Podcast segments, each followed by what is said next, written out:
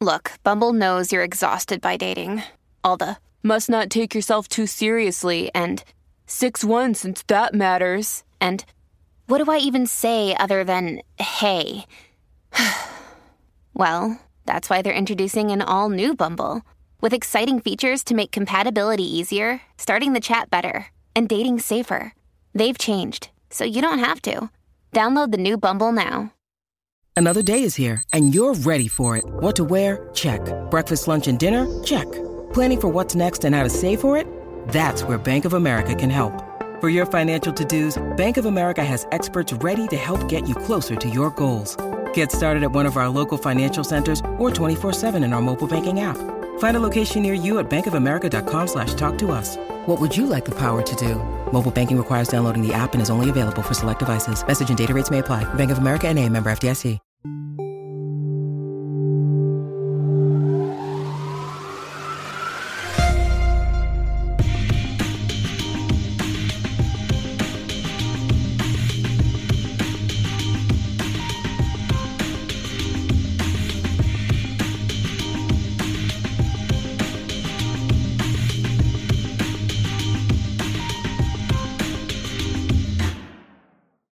Hey everyone, my name is Christian, and welcome back to Throughline, the podcast where we try to find the concept in non concept albums. It's been a long couple of weeks. I just got back from vacation and can think of no better time to be talking about this episode's album, the subversive party pop record, Melodrama by Lorde. Yes, we went from a mid 80s prog rock album by a Canadian power trio to a late 2010s pop album by a New Zealand teenager. I mean, we're we're covering huge swaths of the musical lexicon on this podcast and have plans to continue stretching out into the wealth of genres and styles available to music fans today. This won't be our last journey into pop, and it won't have been our last journey into rock. Now, you may be surprised to know that, as much as I'm a fan of Rush and especially Power Windows, I'm a huge fan of melodrama as well. It is an incredibly rich and layered tapestry of lyrics and musicality, a very detailed and delicate mixture of Lorde's unique voice and Jack Antonoff's ear for restraint. This was Lorde's second studio record, the follow up to her breakout hit Pure Heroine, and it sees her branching out of the topics of viewing fame and wealth from afar and more actively living in it.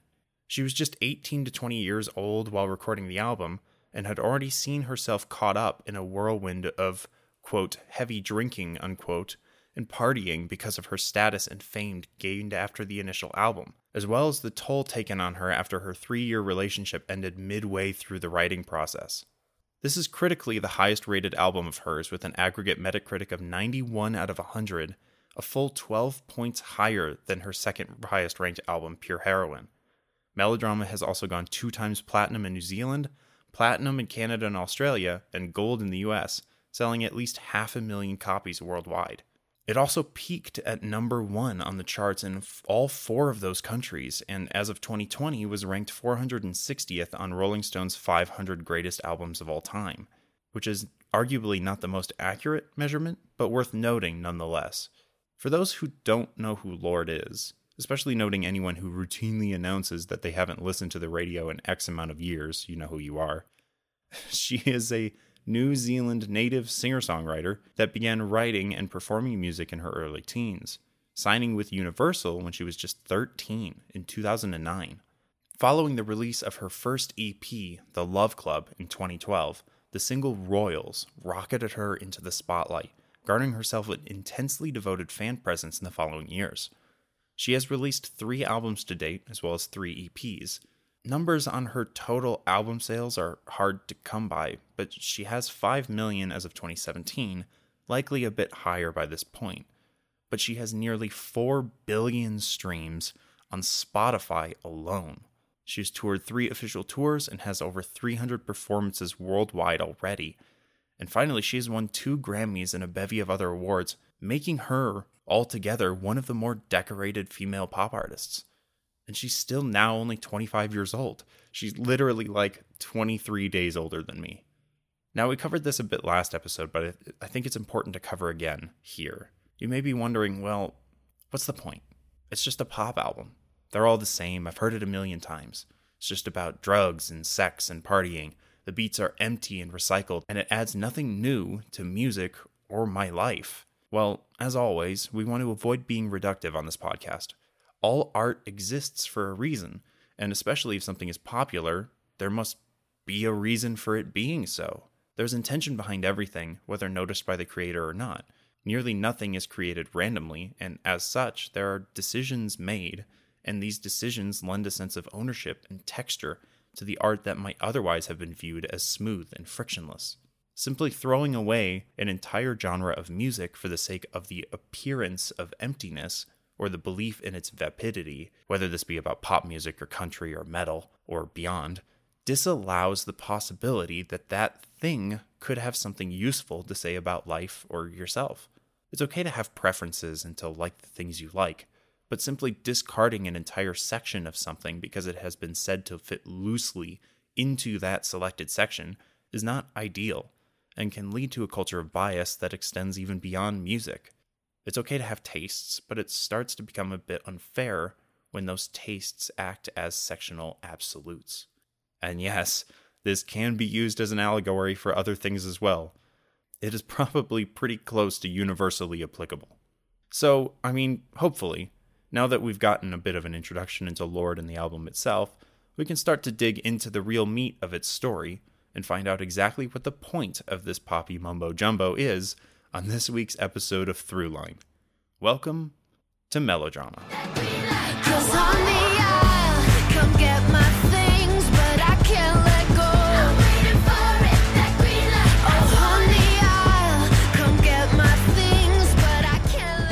I've written and rewritten this episode a few times now. It has escaped me for a moment, this ability to capture a particular idea defined within a body of work, within Lorde's melodrama. Every time I feel I'm one step closer to discovering the point, the more I realize how much I'm missing. Each day I step away from the attempt, and each day I come back to start anew, burying the old script, a little death of consciousness, a stretch of time in my life that I had passion that has been rendered meaningless, or even just sour by the new knowledge and insight I have now. If I were to tomorrow look back on this, I may think the same thing. But then again, there's a chance I may have found some semblance of coherence, if ever so brief, in the shattering noise of life. And what I have found is not only insight into the album, but also, perhaps, some insight into myself. I am, to some, still quite young, I'm only 25, and there's a bit of learning and growing I've still yet to do before I'm in a position where I don't actively notice myself becoming a different person.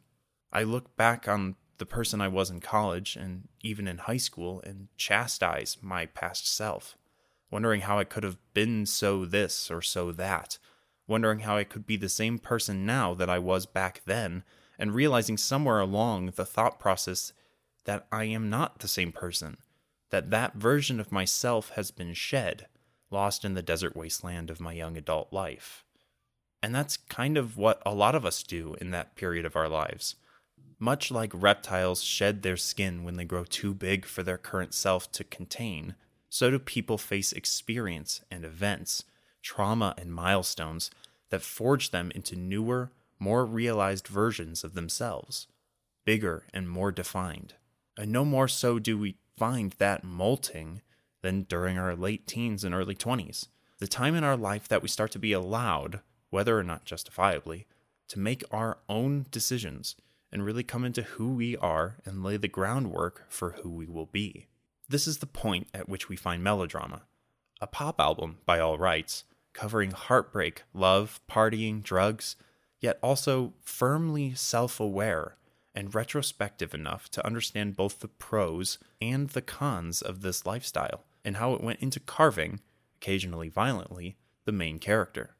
Just listen to the middle verse of Homemade Dynamite and notice the irony, especially in its last line. I get your friend to drive, but he can hardly see. Ooh.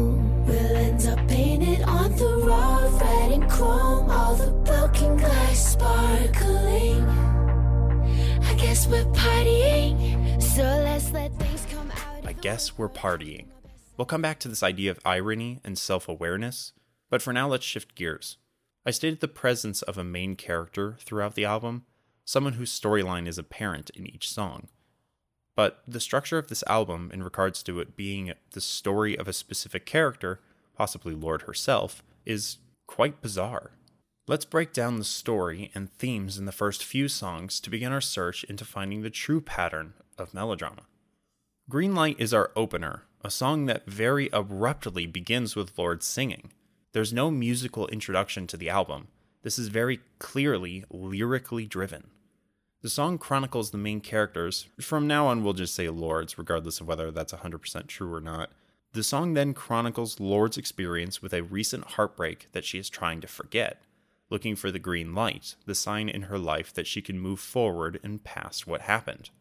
The second song, Sober, pendulum swings back and forth between two phases in a relationship one where she is unsure of the future of the relationship, yet almost naively defiant of anyone else achieving the same passion in their own relationships, and one where she is acutely present of the destructive codependence they fostered.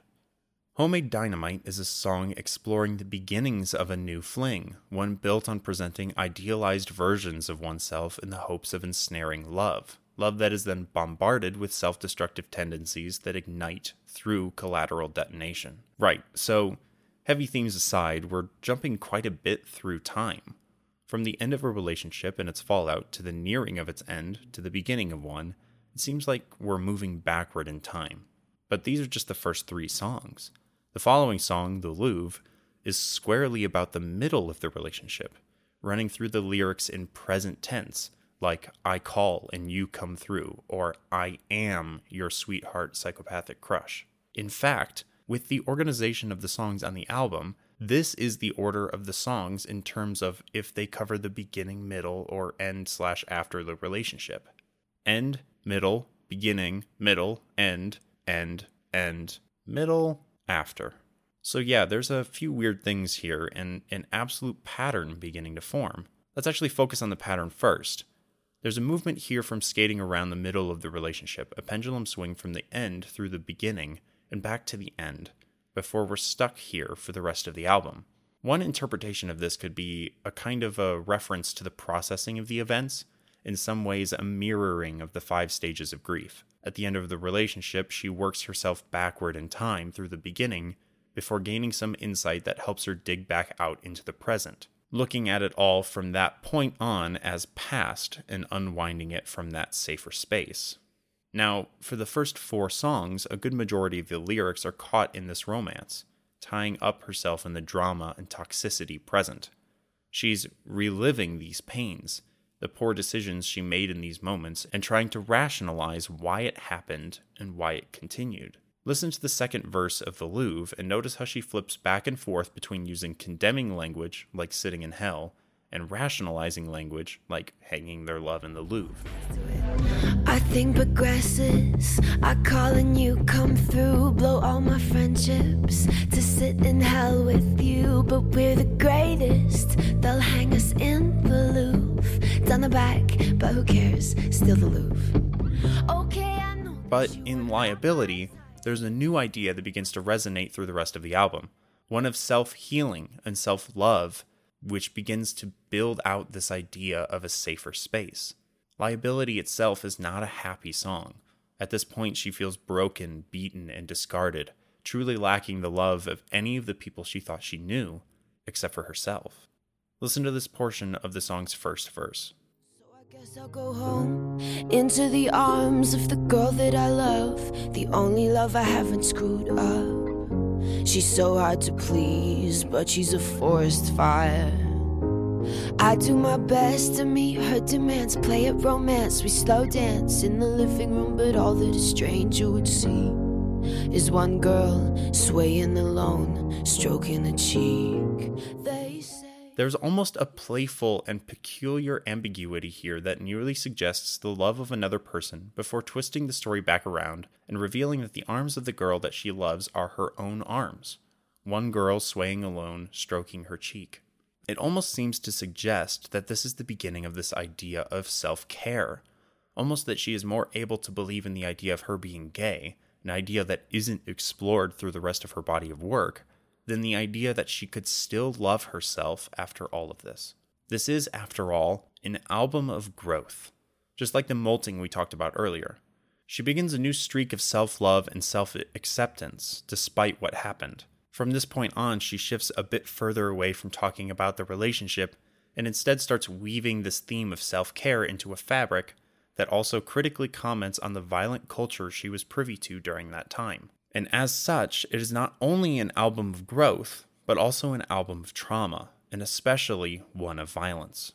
When listing the songs and their placement in the chronology of a relationship, I completely skipped two songs Sober 2 and The Liability Reprise. This is largely because these two songs do not mention her relationship at all. Rather, they are specifically about that violent culture. Violence is an overwhelming theme in this album, all the way from Green Light, where she hopes that the great whites bite you, to the gunfights and how they kiss and kill each other in Sober 2, all the way through the end, with lyrics like Spill my guts beneath the outdoor light, or I'll blow my brains out to the radio in perfect places. And it would be easy to relate all the talk of violence to that critical look at the world she was in, as we mentioned before the selfish, sinful, dangerous, foolhardy debauchery of young adult life. But this is being reductive. This isn't telling the whole story. Listen to this section of the liability reprise, a bit of a half song near the end of the album that transitions into the final song. Maybe all this is the party. Maybe the tears and the highs we breathe. Oh no. Maybe all this is the party. Maybe we just do it violently. Maybe all this is the party. Maybe we just do it violently. Again, Lorde is being very self aware here, but she's also giving the violence texture, which she does time and time again through the album. Violence swings from a threat in Green Light to an inevitability in Sober, a signifier of their generation in Hard Feelings' bonus song Loveless, to boundless passion in Supercut. For better or for worse, violence here is used mostly as emphasis, as an exaggeration of the theme. And we can really see this idea come into play if we look at the album as a whole, and especially its title. What is melodrama exactly? For many people, melodrama is typically heard more often as its adjective, melodramatic, a word that has become nearly synonymous with cheesy or overblown, sensitive or needlessly emotional. We use it as an insult, as criticism, inasmuch that a lot of people use pop music as derision or scorn, a meaning separate from its definition that is used to describe something simply so one can easily dismiss it. But what does melodrama actually mean, and what does it have to do with the context already described?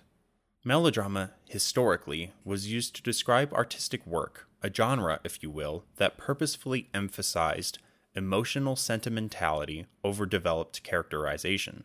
Rather than a character study, melodramas were emotional study, often attempting to abstract concerns of love, relationships, and morality into their pure emotional forms. And what parts of our lives involve more raw emotion than these ideas? So we start to see a little of the texture here. The parodical nature of very specifically pointing out the album as emotional and using the connotative meaning of overblown drama to immediately lend the album a sense of yearning, inherent pleading that is echoed in the sentiments throughout. The album is actively beckoning the listener to focus on the raw emotion of the songs and their story. But the title is a little misleading too. It's a play on itself and lends an uneasy tension over the whole thing. This album is not simple, it is layered and dense. It is not just bombastic, it is often also incredibly tender. We see this echoed in the album artwork, especially through the many pages in the lyric book. The album cover is a delicate and stylized painting of Lorde lying in bed, the canvas a blurring of blues and soft orange and reddish purple light that paints across her face and neck. She looks at the viewer, her gaze stern and pointed, harsh against the soft tones of the painting, a furthering of the dichotomy. The lyric insert book is a mixture of surreal and harshly lit photographs of Lorde in vulnerable states. a swimming pool, a sheer dress, blurred to oblivion. There is violent loudness here, juxtaposed against tender softness and vulnerability. This, in turn, is mirroring the growth of the character throughout the album. So we almost have a complete picture here, but we're missing one key idea. We see that violence and melodrama are used as vehicles to describe the relationship and the heartbreak, the partying and the risks. But why violence? Well, in some ways, violence is rebellion. Rebellion against adulthood, against the march of time, and especially against the fear of being alone and what it means to live with yourself and for yourself and in some ways, violence in order to find some sense of belonging or completeness in a hostile world.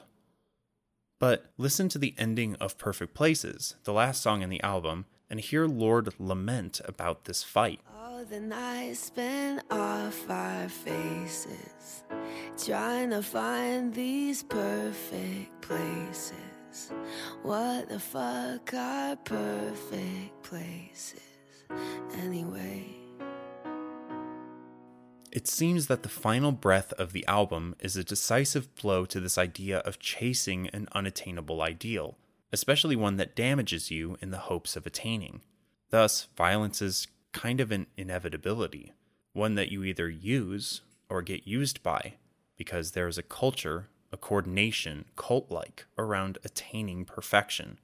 Much like power, as mentioned in the last album, violence begets control but it is volatile and self destructive, with the only avoidance being a push towards self care and self awareness.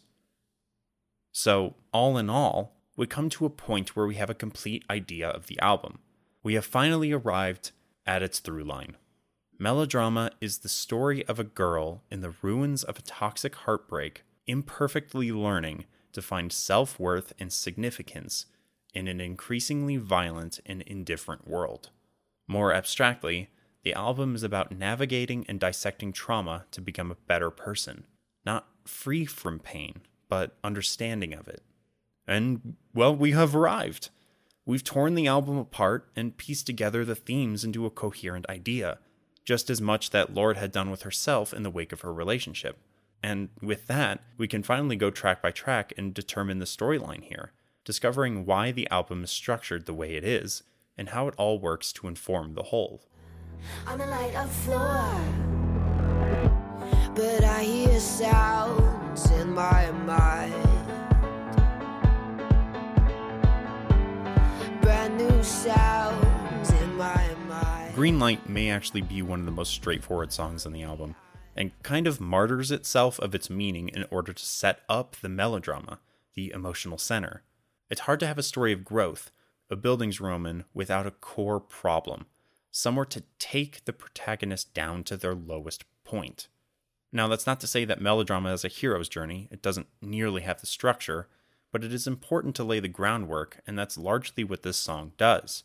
It also has a musical significance that will later be recalled, a piano riff that plays in supercut that we'll discuss in a second. More than anything, this is just laying our story. Lorde had a hard break, and is trying to find a way to move on, the green light. The second song, like we mentioned before though, has us move back in time rather than forward in time. Here, she is just starting to deconstruct her relationship, flicking back and fantasizing about a time when they were infinite, so high on substance or each other, it's unclear, that a fever dream couldn't touch them. Yet we also start to get a first glance into the violence pervasive in the album and especially this idea of equating each new relationship to a single night, a single moment of a party. Listen to the bridge of the song and notice the move from night to morning. Morning.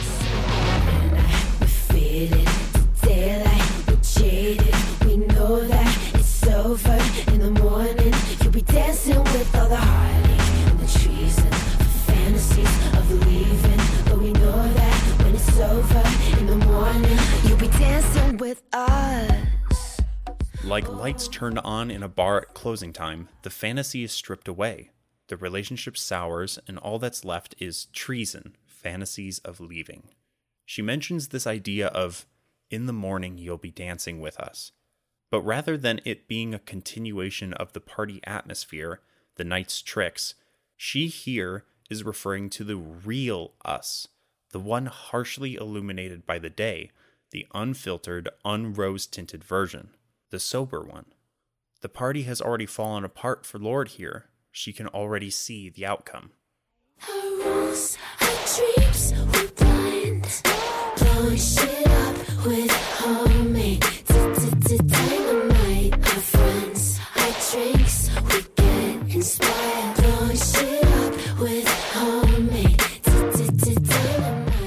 Homemade dynamite, as we talked about before, is the beginning of the relationship, and is Lorde looking retrospectively on how ruined the relationship was from the start, and how self destructive her life was. There's a spirit of kinship in the song, referencing friends and dreams, feeling like she belongs, but there's a tainting of corruption over the whole thing, culminating in the second verse being a brutally neon description of a drunk driving accident, capping off with the, I guess we're partying, shrugging off the violence as merely a risk that you have to take with love and life. The song is repetitive and chill, moseying along with sure pace, even including a subversive and somewhat childish explosion sound that Lorde makes near the end of the song. Here, she is romanticizing the situation because, at least at that time, she felt invincible. But we move on from one of the most repetitive songs on the album to one of the most tender in the Louvre.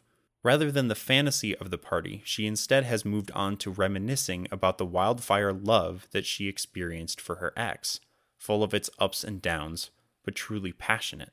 For the first time on the album, however, we hear Lorde actually mention violence, in reference to her own heart.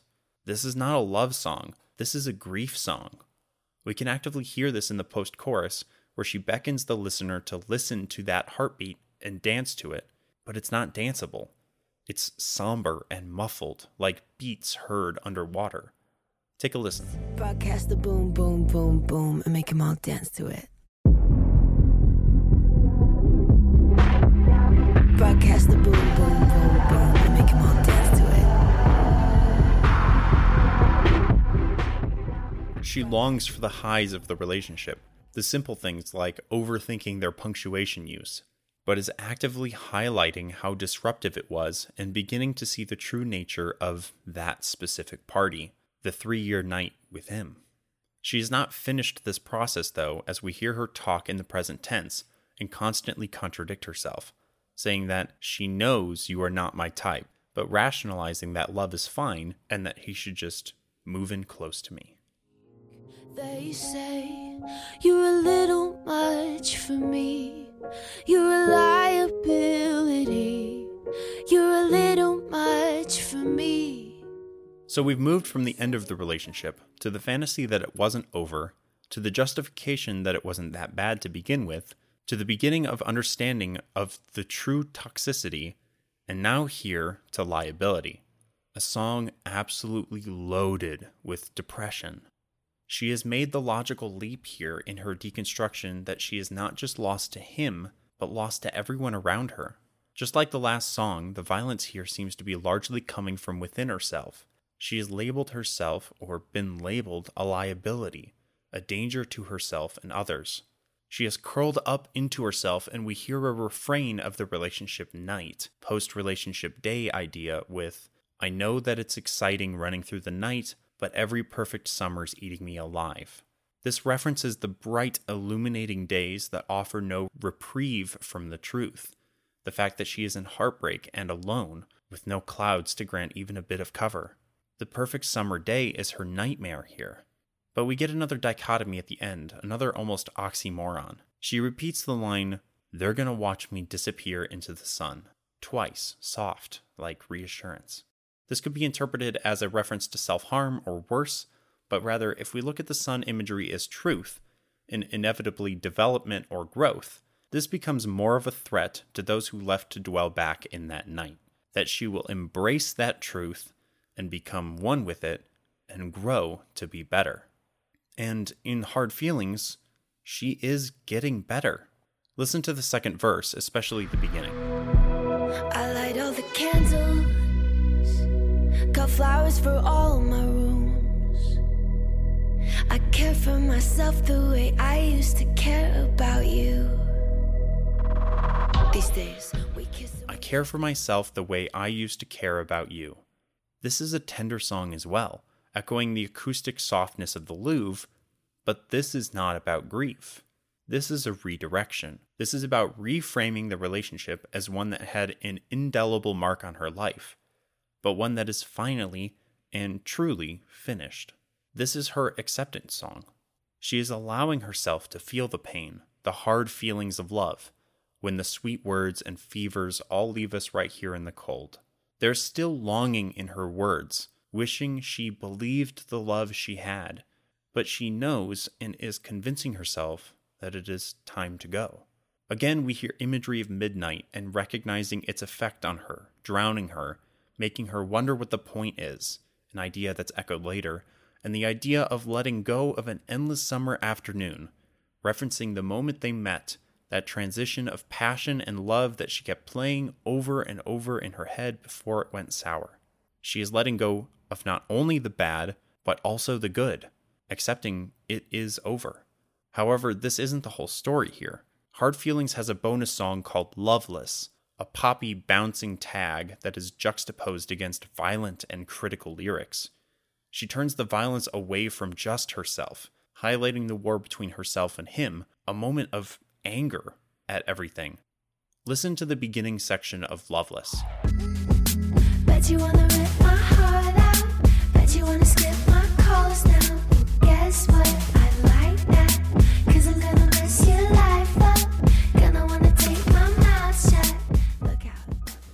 Bet you want to rip my heart out, because I'm going to mess your life up, all fucking with our lovers' heads. She is rapidly cycling between blaming herself, blaming him, and blaming, well, her entire generation and society as a whole for creating this culture of toxicity. The song peters out of this section with no resolution, a turn in the album toward a darker sense of violence. She had grown and built herself out of the relationship. So now all that's left is to rail on the self perpetuating system that led her down that hole in the first place. And how fitting then that the next song is Sober 2, or alternatively called Melodrama.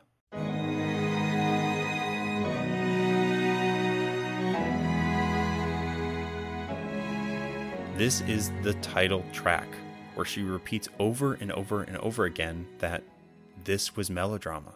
But this is satirical. This is not sensationalized to elicit an emotional response. This is actually what happened. This isn't melodrama, it's drama. It's a horrid, terrible drama with all the glamour and the trauma, all the gunfights and the limelights. The nights blend together, no break between them. She is cleaning champagne glasses in the evening, possibly to begin again in just a few hours. The violence is no longer passion or self harm, it's painful and threatening and directed towards each other. They kiss and kill each other, breaking each other down in a twisted antithesis to the idea of molting we discussed earlier a cycle of passion and connection, followed by heartbreak and self destruction, endlessly repeating. And in some ways, this breaks us from the idea of a universal heartbreak story. Lorde, up to this point, has been navigating a line of familiarity with normal heartbreak and the pain it causes in the attempt to build from it. But here, we hyper focus on a single microcosm of generational pain. This endless night of partying and sex and drugs and nonsense is not a worldly experience. This is about her. Some people may share her struggles, but she found herself caught in a period of change that saw her become no better. No shedding her skin to grow, but rather taking punches and slashes like she had a portrait of herself molding away on her wall. And this is her warning, her plea. I am my mother's child. I love you till my breathing stops. I love you till you call the cops on me. But all of a sudden, here we stop, with Writer in the dark. As if silenced or moved or merely exhausted, she calms down. Her anger is no longer flared, and she instead refocuses on her relationship, but she's lost some of her growth, or rather redirected it. The song sees her talk about her obsession, loving him until her breathing stops, until you call the cops on me, but then calling against it, I'll find a way to be without you. She even boldly states that she loves it here since I've stopped needing you. However bright the message is of self care here, though, it comes tinged with darkness, and this darkness never subsides. Her story never completes. and in Supercut, she never finishes moving on. She falls back into the rhythm. She turns back into the harm, painfully clawing at the hope of being your violent overnight rush. Knowing that it's all over does not help her here. She's still caught in the same cycles, pretending to be in the relationship in the present tense. Listen to the chorus of this song. Radio up. We keep trying to talk about us. I'm someone you may be my love. I'll be your quiet afternoon crush. Be your violent overnight rush. Make you crazy over my touch. But it's just a supercut of us. She's fallen back into the dark, replaying the moments of her past in slow motion, refusing to move on. We can even hear the piano riff from Green Light. She hasn't found that green light yet. She's still stuck there, waiting, cycling. And we fall down into the echo chamber of the liability reprise. Much for me. You're a little much for me. No, no, no, no. It's disjointed here at the beginning, a poor copy of the original chorus, corrupted and scattered before falling into a soft, tender justification. She states that maybe that's all there is. This party, the nights that blur together, and maybe the only way for her to live is to do so violently, to live in this toxic environment, because maybe, just maybe, she'll find that love again. But in this darkness, this swirling vortex of self destruction as the album grows dimmer, she does find a moment of lucidity, of clarity. The words, but you're not who you thought you were. You're not what you thought you were. She sings them four times, slowly, a mantra, a signifier of change. She has begun to fall into this dark place again, but she looks at herself for a moment and realizes that she has changed. She has molted, shed the skin that had become tattered and frayed from the scarring and bruising of her life and relationships. She is no longer a liability, and it's possible she never was one to begin with, merely thinking that she was. And this is the melodrama. This is the break point. This is the moment of realization that the violence was self perpetuating, that the cycles were self destructive, and bound to a rhythm that she was caught up in and not made of. Her life and loss, the little deaths she endured, were a product of the situation, of the world around her, and not of herself or something that was wrong with her. She is not the poison, but was merely acting poisonous.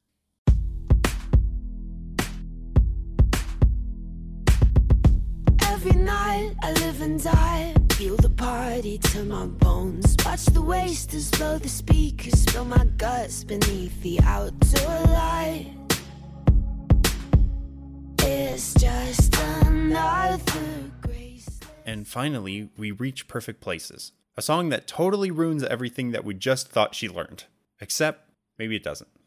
Perfect Places is wildly overblown.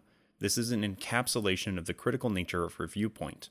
This is a retrospective, told from within, from present tense, that describes this whole process the living and dying of each night, another graceless night that blurs together.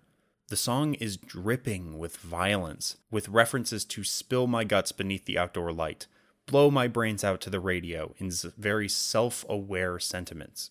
And knowing we just said this all in all, this is the melodrama. This song is melodramatic, but in doing so, it highlights everything that she is trying to wrap up. She is performing the party, laying it out as clear as day to showcase the bombastic, ruinous nature of it all, before finally detonating it in a final few lines. All the nights spent off our faces, trying to find these perfect places. What the fuck are perfect places anyway? She knows that she isn't completely out of it, but in one final moment, she's taking a second to turn back toward the camera and break the fourth wall, asking, What's the point of all of this? Who does this help? And with that, we reach the end of melodrama. The songs have played out. Lorde has grown, but imperfectly, and there's no reason to suggest that she should have grown perfectly. The album is not about being perfect, because what does that even mean? What even is perfect? But through the lens of her heartbreak, Lorde has turned melodrama into a revolt against participating in a hostile and indifferent world. In an altered light, if Lorde had been writing this in the midst of heartbreak, these would likely be very different songs. Yet instead, Lorde is writing these from the future, where the pain is abstracted and broadened into a tapestry of broken glass and dance floors. Instead of directing the violence toward a lover she had been spurned by, she turns the violence toward the danger of the act, the sharp Kafkaesque metamorphosis into another version of herself, one that eventually began to learn to care about herself. And in doing so, she lays the stage for inviting others to join her in turning against violence and self destruction, turning away from cutting away at yourself and others with lies to conceal truth in the hopes of some facsimile of perfection, and rather turn to self love and the search for significance to yourself in an indifferent and hostile world. Final lesson for melodrama is you have to learn to care about yourself. Hot feelings. These are what they call hot feelings of love. When sleepers and leave us right here in the cold. Oh, oh, with the feelings of love. Stick around after the break for a conversation with my friend and Lorde fan Haley about what Lorde and others have said about the album. Hey everyone, welcome back to Throughline. We just got done talking about the breakdown of melodrama, and now we're going to talk a little bit about what other people have said about the album, what Lorde has said about the album, and I have a very special guest today, my friend and Lorde fan Haley. Uh, welcome. Hi, thanks for having me. Of course. Yeah, I definitely thought like we had just talked about it. We had just talked about me doing melodrama on the podcast, and you're like, yeah, I'm going to see her.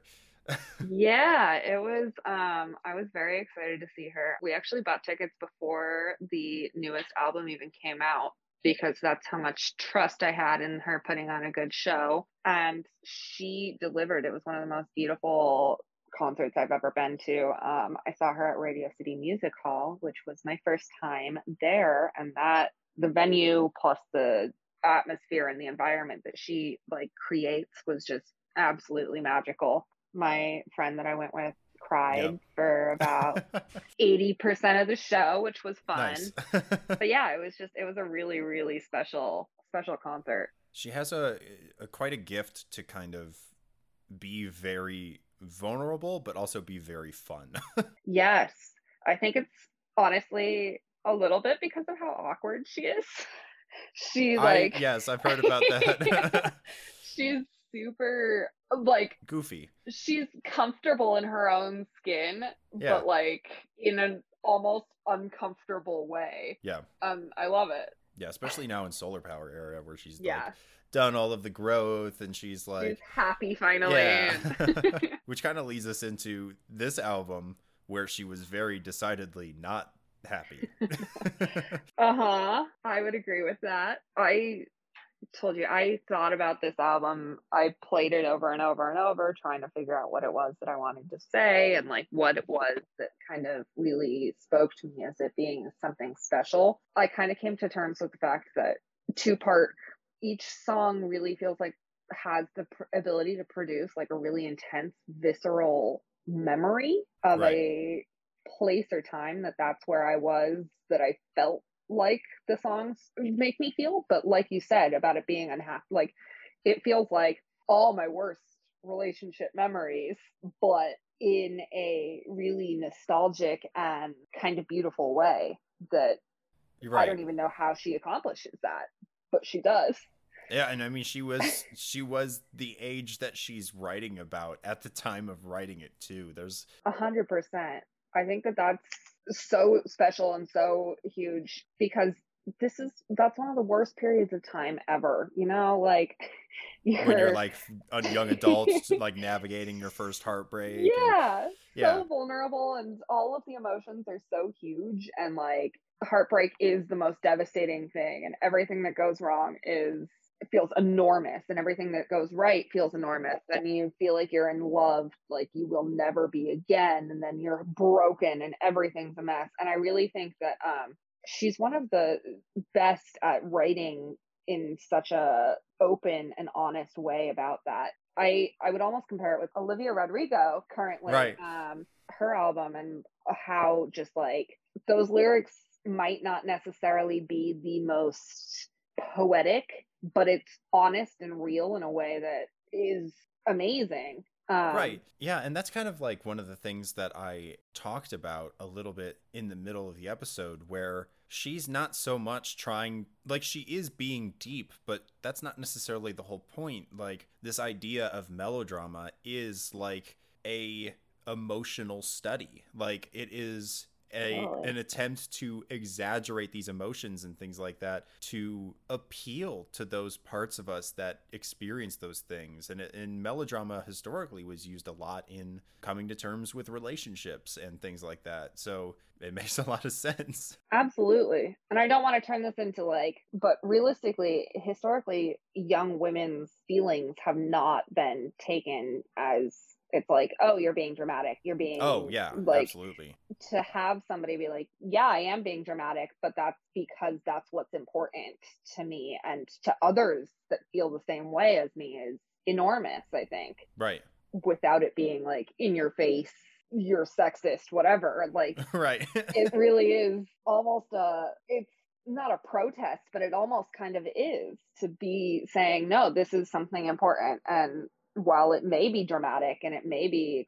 like that doesn't make it any less important Right. I was I'm curious then like what were some of the because you talked about you were writing some things about some of the songs. What were some of the songs that kind of stood stood out for you on the album then? um yeah so i am gonna share two songs that kind of have like very specific memories and places in my past that they like take me to Mhm. one of them is sober it's not even like there's not even any metaphorical aspect of this it really is just like i it takes me back to being in really kind of like a toxic relationship with this person who we were getting, you know, drunk every night and partying and then Right. going home together and like insisting on each other, paying attention to each other when we're out and all of this stuff. And in no aspect were there any promises of anything more than that, but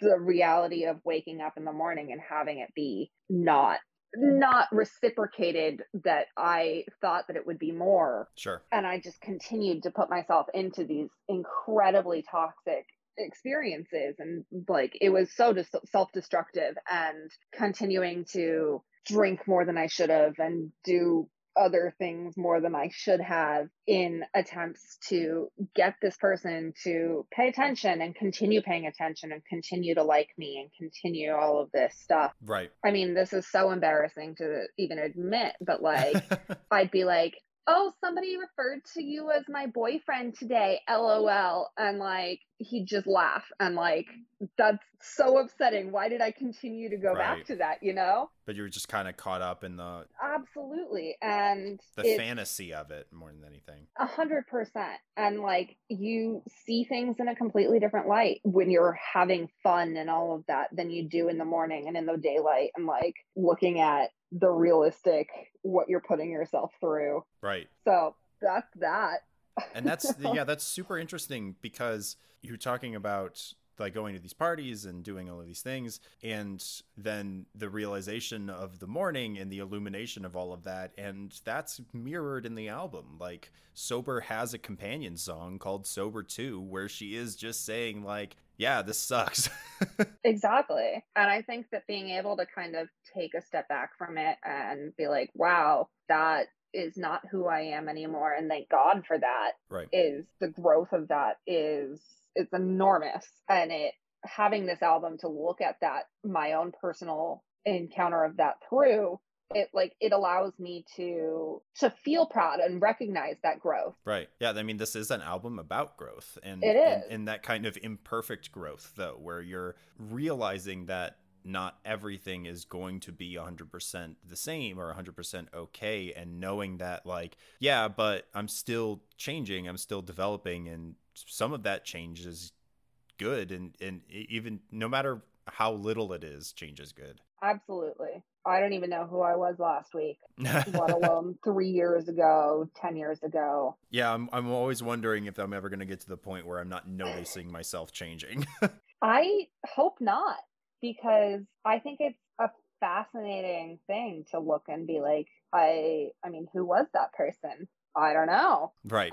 Um, I think it's really, really special.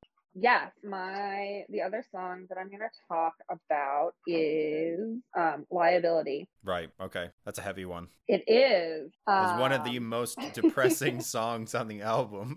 yes, not that I'm going to like tell a horrible, depressing story. sure. but no i mean i i had a long distance relationship and Those are always hard. oh it's you know that as well Yeah.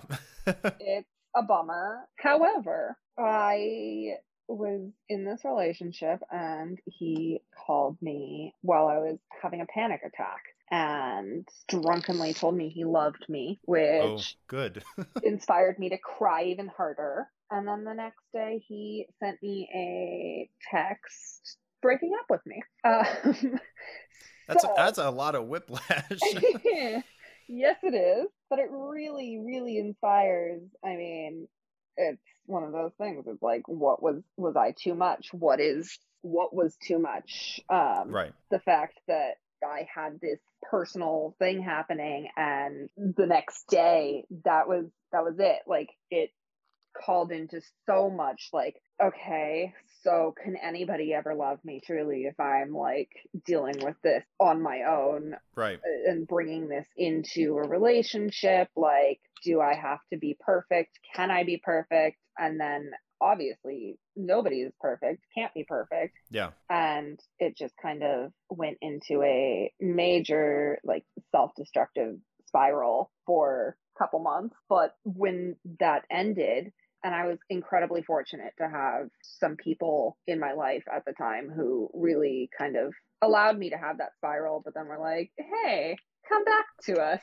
Yeah. yeah. let's not do that anymore. And I was able to, from there, grow so much and learn so much about myself and what I wanted and didn't want in life, mm-hmm. in for myself, in all of these different aspects. And it was really, I think, a blessing in disguise sure. but it was incredibly hard to come to terms with like like i said what part of me is too much that is what is it that's like doesn't make it worth fighting for Right. and that's where i go with the song But yeah, again, uh, interesting because this song also has that partner song later in the album. Like in Liability, she's talking about like, oh, she's pushing all of her friends away. None of them want to hang out with her uh, Yeah. because she's toxic and she's falling apart and self-destructive. totally And then Liability Reprise, she's like, hey, this isn't really my fault. yeah like society kind of Um. sucks and I'm just kind of a product of that. yeah i i think that it shows that like when you're in the moment and you can't really look past the experience that you're having it's impossible not to think that it's all on you and to blame and to turn it into even more than it actually necessarily has to be but Right. when you're able to be removed a little bit and look back and do whatever it is that you need to do that's when you kind of are able to forgive yourself and just acknowledge that like I didn't do anything wrong. I didn't do this. I whatever it was yeah.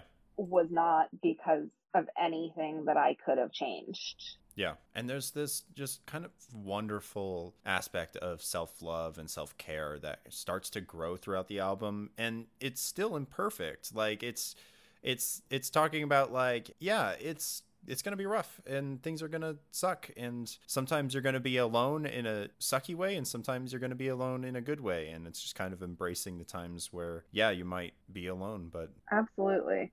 Might not be that bad. And that's kind of one of the things she says. Like, there's a quote from the New York Times story about her called "The Return of Lorde" by Jonah Weiner, where she says that it's not a breakup album necessarily. It's it's a record about being alone, the good parts and the bad parts. That's really beautiful. Yeah. No, I think that being alone and coming to terms with how to be alone is a huge part of growing up. Right. I used to be one of those like can't go to the bathroom alone, can't do XYZ alone. And I moved to Spain when I was 19 Yeah. and lived there for a couple of months and didn't know anybody in the country, didn't speak the language very much. I lived with a Spanish family and I was so anxious about like going out to lunches by myself and I re- realized in doing that like the joy of sitting in a coffee shop with a notebook or going to see a movie by yourself is one of the most freeing wonderful things in the entire world Right. but there really is a beauty that comes when you realize like nobody is actually watching me or acknowledging like nobody else cares they don't care Yeah. that you're alone you care that you that they're thinking about you but they're not like Right.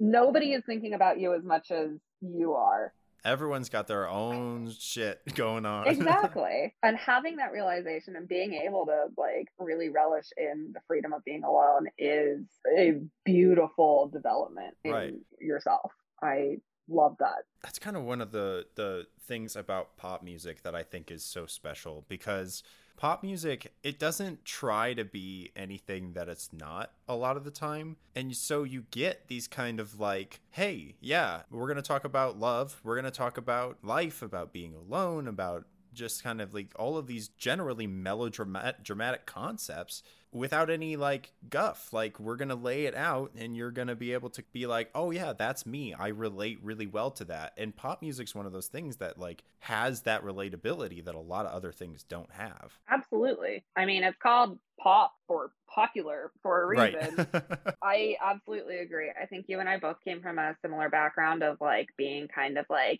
I'm above pop music. yeah pop Uh, pop's I dumb a i hate the superior radio music taste to everybody else. Right Um, the reality of that is like all of your other little bands, whatever, might be putting so much goddamn work into sounding cool Yeah. and different and hip and whatever. But like, who can actually relate to any of that? Right. Well, like my favorite band, for example, my favorite band is Typhoon.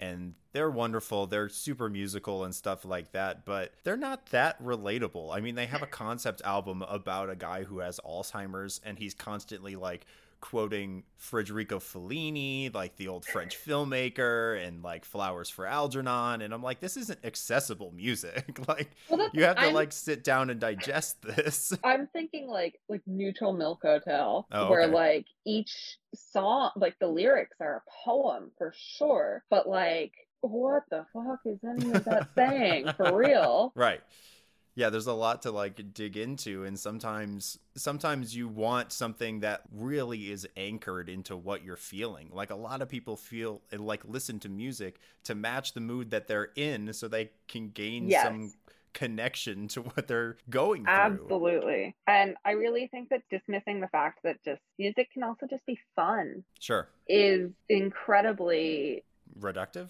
Yeah, it really is. And like there can be so much said in it, like in this album, but at the same time, there can be just like there's nothing like the experience of sitting in front of a mirror playing some like old pop hit to go to a bar. yeah I think that that is a million times more fun than the actual experience at the bar a lot of the time.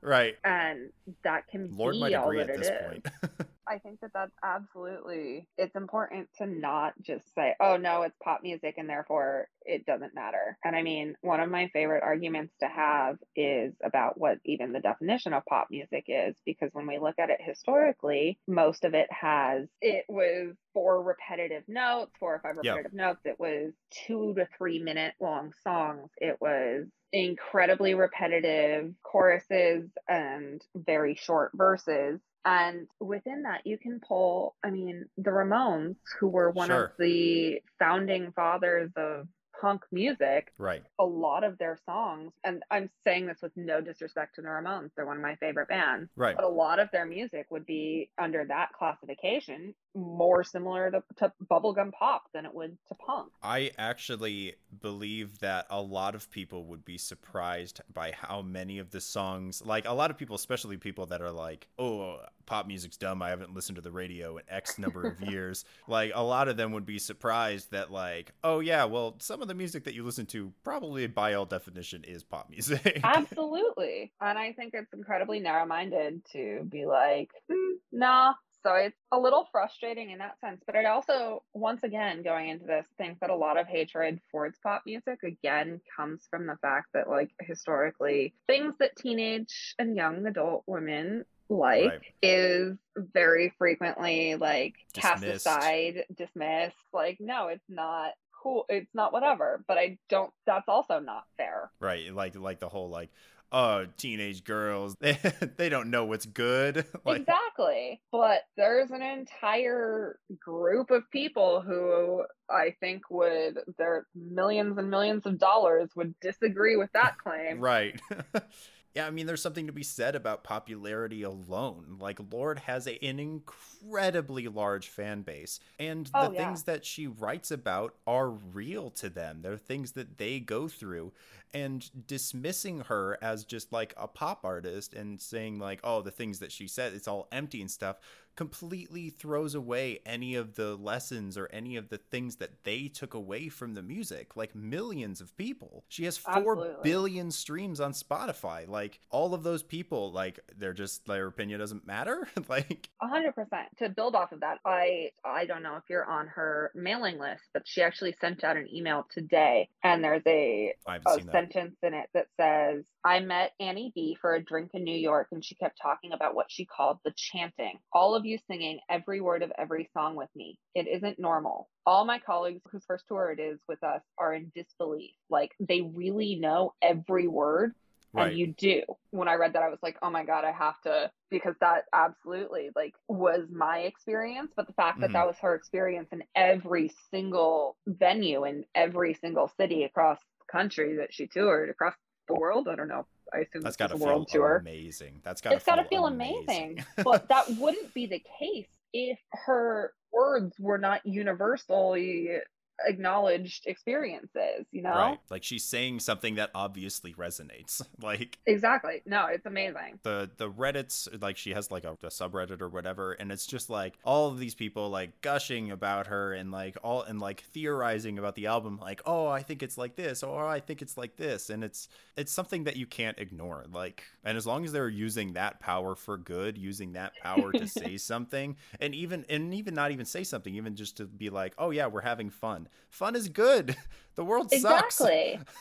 no, a hundred percent. I think it really is such a powerful thing that this album has created. Right. Yeah. Um and and with that actually I think I want to just like I found this album review on Pitchfork um, by Stacy Anderson, which I think caps off the album really well and like describes it really well. And she's kind of like matching a little bit what I'm trying to say, but I yeah, I just think this is a really good culmination of everything so far. Yeah. Melodrama is Lorde's study of being a young woman finding her own conviction in unsteady circumstances. Sometimes this also involves being single. But romance is only part of the album's script. In the difficult, exhilarating course of the record, written largely when Lorde was 18 or 19, her true reward comes with her embrace of self. As a nod to her clearest pop forebearer, her peace is in accepting that she will sometimes end up dancing on her own I love that. Yeah it's a it's a beautiful encapsulation of the record and it just kind of like it goes to show how connected she is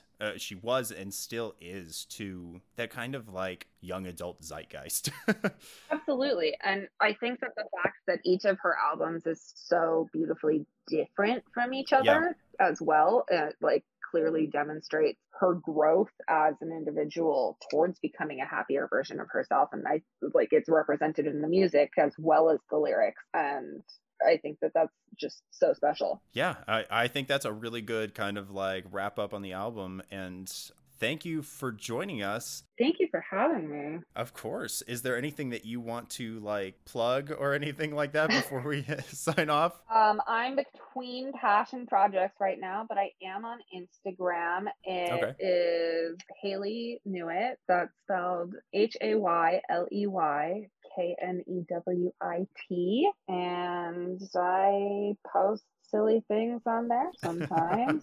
so sometimes some artwork and whatnot. Silly is good. silly is good, especially now. Yeah, exactly. And if you dive deep enough, there's some Lorde uh, tour pictures. so perfect. All right. Well, thank you so much for joining us. Uh, and thank you, everyone, for listening. We will catch you back in two weeks when we cover probably Wish You Were Here by Pink Floyd. But until then, just remember not liking something doesn't make you cool. Thank you so much.